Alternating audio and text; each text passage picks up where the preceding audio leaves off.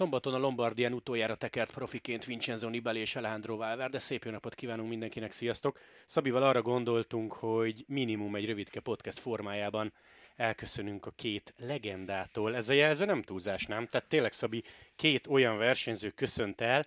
Talán fel se fogjuk még így október elején, hogy kora űrt hagynak maguk után, és mondjuk jövőre, január-február, mikor kezd az idén jössz hogy hoppá, tényleg nincs Valverde, és tényleg nincs Nibali. Sziasztok! Igen, abszolút nem hiszem, hogy túlzás lenne ez a, ez a megnevezés, hiszen azon hogy óriási eredményeket hoztak, ha visszanézzük az elmúlt éveket, sokáig hozták az eredményeket. Uh-huh. Tehát nem az, hogy nyertek egy-két, három, négy, öt éven, hanem ilyen 18-20-22 éve hozzák az eredményeket, szinte minden évben voltak nagy sikereik, tehát abszolút nem probléma, és hát azért elmondható, hogy nagyon sokunknak, vagy nagyon sok versenyző, mai versenyzőnek, fiatalnak, meg még az én korosztályomnak is mindenki a, a példaképe pénnek tekintje, mint Valverdét, mint Nibalit. Egyáltalán nem arról fog szólni ez a podcast, hogy itt most uh, időrendi sorrendben végighaladunk a szezonokon, hogy ki mit nyert, és hasonlók, tehát nagyon-nagyon... Arra nem lenne úgyse idő. Az meg a másik, hogy akkor itt ülnénk vagy másfél-két órán keresztül, hanem sokkal inkább emlékek vagy emlékezetes versenyekről lesz szó a két versenyző pályafutása kapcsán. Kezdjünk Valverdével, egyrészt ő az idősebb, másrészt ő nyert többet. Hát kezdjünk egy számmal, ami visszaad mindent, 133. Tehát 2002-ben került ő fel a Kelméhez, 133 profi győzelem, és ugye ebben van minden, 3 hetes, 1 hetes, nagy egynapos szakaszok, ugye világbajnoki cím, amit ő nagyon sokáig üldözött, 2018 Innsbruck, Szóval ez egy olyan szinten komplet pályafutás, hogy nem tudsz belekötni, és ő is ezt mondta az összes nyilatkozatában, hogy nem, persze most a sárga trikót mondhatott Tour de France, de ott volt dobogón, úgyhogy azt mondta, hogy ez a pályafutás így volt rendben. Tökéletes pályafutás, ráadásul úgy, hogy azért azt nézzük, hogy igazából amikor ő fölkerült profinak a kelmébe, után vagy az első, vagy a másik éven már, már hozott sikert, nem is akárhol, hiszem rögtön a Vueltán volt szakasz győzelme, tehát azért még az sem volt, hogy nagyon sokáig kellett neki ér, érlelődnie, tehát mindenképpen. És azért ezek a 133 győzelemhez hozzátenném, amit ugye nagyon sokszor elmondtam már, amikor Szagán citták, hogy nem jönnek az eredmények, nagyon sok második, harmadik hely, ahol lehet, hogy csak centiken múlt, tehát nem az, hogy megverték percekkel, lehet, hogy kikapott mondjuk a Bettinitől a, a világbajnokságon 20 centivel, tehát hogyha ezeket is oda vesszük, óriási karriert futott be, óriási eredményekkel. 2003 baszk kör, ott nyert egyébként először, és jól emlékeztél, mert abban az évben, szeptemberben két Vuelta szakaszt nyert már. Egyébként azon a versenyen, amikor ő először győzött, tehát Samuel Sanchez, Astarloa, Tyler Hamilton, Kim Kirchen, Rebellin és Wegman mögötte a dobogón, tehát nagyon komoly nevek, és amikor megkérdezték egy spanyol újságban, szombaton jelent meg ez a cikk, ez kifejezetten hosszú interjú vele, hogy legnagyobb ellenfelek, akkor azt mondta, hogy fú, várja, mert itt korszakokra kell visszagondolnom, és mondta Bettinit, mondta Armstrongot, meg mondta most Pogacsárt. Igen, igazából ezt hangsúlyoztam volna én is ki a, a következő, következő mondatokban, hogy,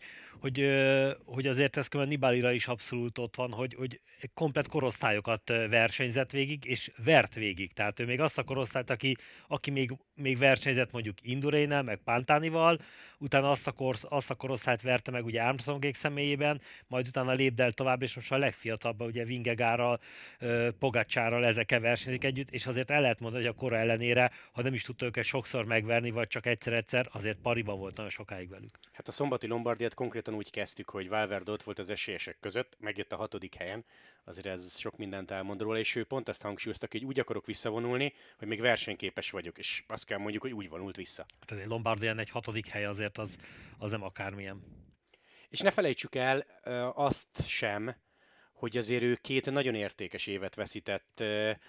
2011-ről van szó, amikor az eltiltása miatt nem versenyezhetett, 2010-ből nagyon-nagyon sok eredményét elvették, szóval ez a 133 sokkal nagyobb szám is lehetne, és ugye pont adásban beszéltünk róla, hogy ő próbálta ezt a részét a pályafutásának elfelejteni, nagyon mélyen őszintén soha nem nyilatkozott róla. Letöltöttem, addig is tekertem, visszajöttem, nyertem. Igen, megkapta a büntetését, ő ezt becselte, letöltötte, nem volt semmiféle extra fellebezés, ez az, és abban a pillanatban, hogy visszatért, ugyanúgy elkezd hozni az eredményeket. Mondjuk azt, hogy egy elég, egy, elég rossz korosztályban volt benne, ahol, ahol ezek a dolgok azért elég mélyek voltak, de látjuk, hogy, hogy szinte a karriere végig hozta az eredményeket. Ettől függetlenül ugye ketté lett a karrierét ez a két év büntetés miatt, vagy eltiltás miatt, de előtte is, meg utána is folyamatosan hozta az eredményeket. Nehezet fogok kérdezni, de ezt a kérdést már bedobtam egyébként adásban is. neked, személy szerint neked legemlékezetesebb Valverde pillanat? Most azt nyilván vett ki a képből, hogy szerencsére találkoztunk vele a Hősök terén, találkoztunk vele most kint Madridban, mármint egy személyesen, de hogy győzelem vagy egy ilyen emlék, ami úgy beugrik, hogy Valverde? Hát nekem a világbajnokság, hiszen ugye itt azért el lehet mondani, hogy nekem ő volt a nagy kedvencem, közvetíthettem, én bennülhettem a befutónál, amikor megnyerte, végignézhettem ezt a dolgot, tehát talán ez az egyik legnagyobb.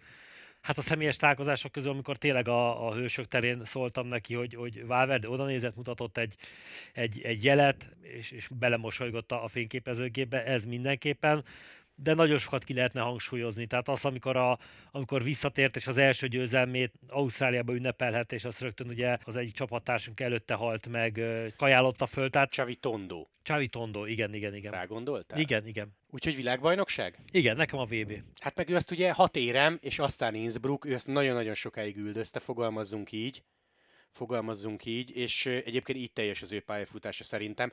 Nem tudom, hogy ki mondaná újságírók előtt, hogy hogy inkább VB arany, mint túrsárga trikó, nála szerintem igen. Szerintem igen, egész évet tudta hordani a VB-t, a VB-t trikóban is helytált, és voltak győzelmei, tehát neki ez abszolút ez, ez jól jött ki.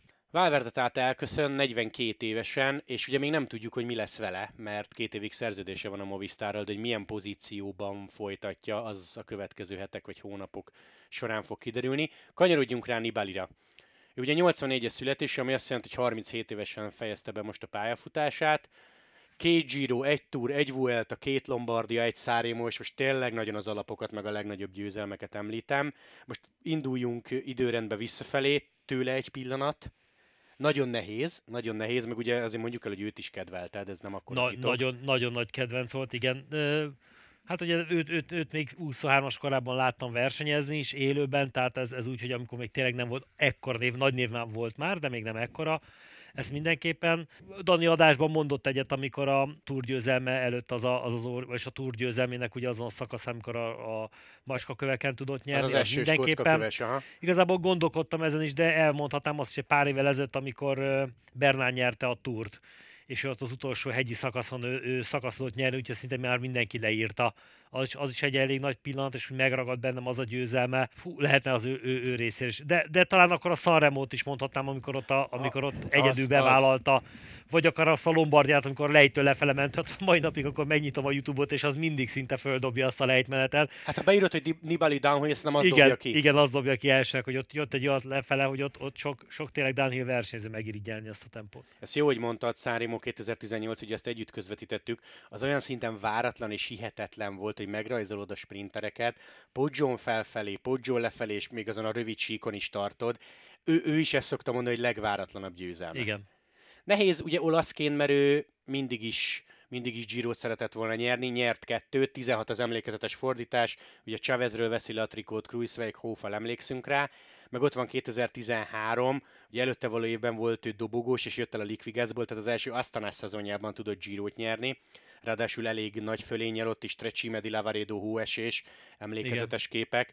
Szóval lehet, hogy idézőjelben, dupla idézőjelben mondom, hogy csak 52 győzelem, de Nibali, Nibalinál is a minőség, meg az, hogy ahogy összehozta ezeket a győzelmeket. Hát meg, hogyha győzelmeket úgy nézzük, hogy van benne van négy Grand Tour összesen, hát az egy óriási dolog, tehát itt valakik, akik a Grand Touron csak szakaszt tudnak győzni, már nyerni, az egy óriási eredmény, ő neki négy Grand Tour összetett, tehát az négyszer három hét abszolút koncentráció.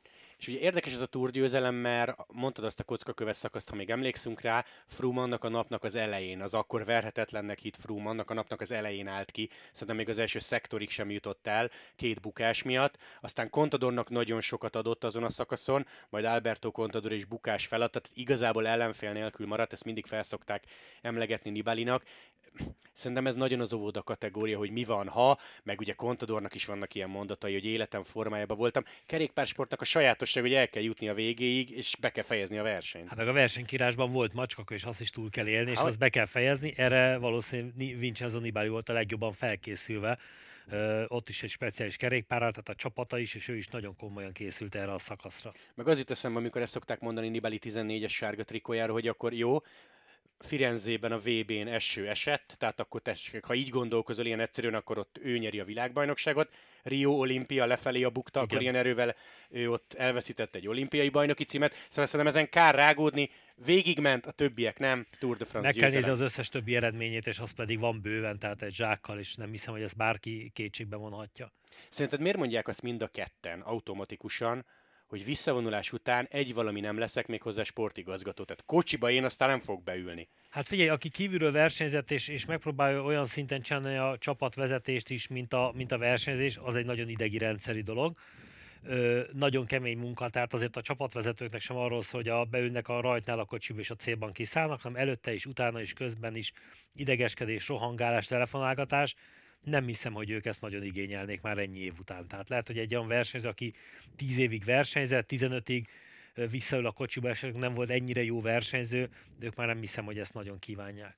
Plusz, hát, hogy mennyi időt töltöttek családtól távol, mert pont azon gondolkoztam, hogy nem tudom, Pelicotti mivel érvelt, hogy jó van, drágán visszavonulok, de aztán otthon leszek a Pelicotti állandóan versenyről versenyre jár, mert sportigazgató.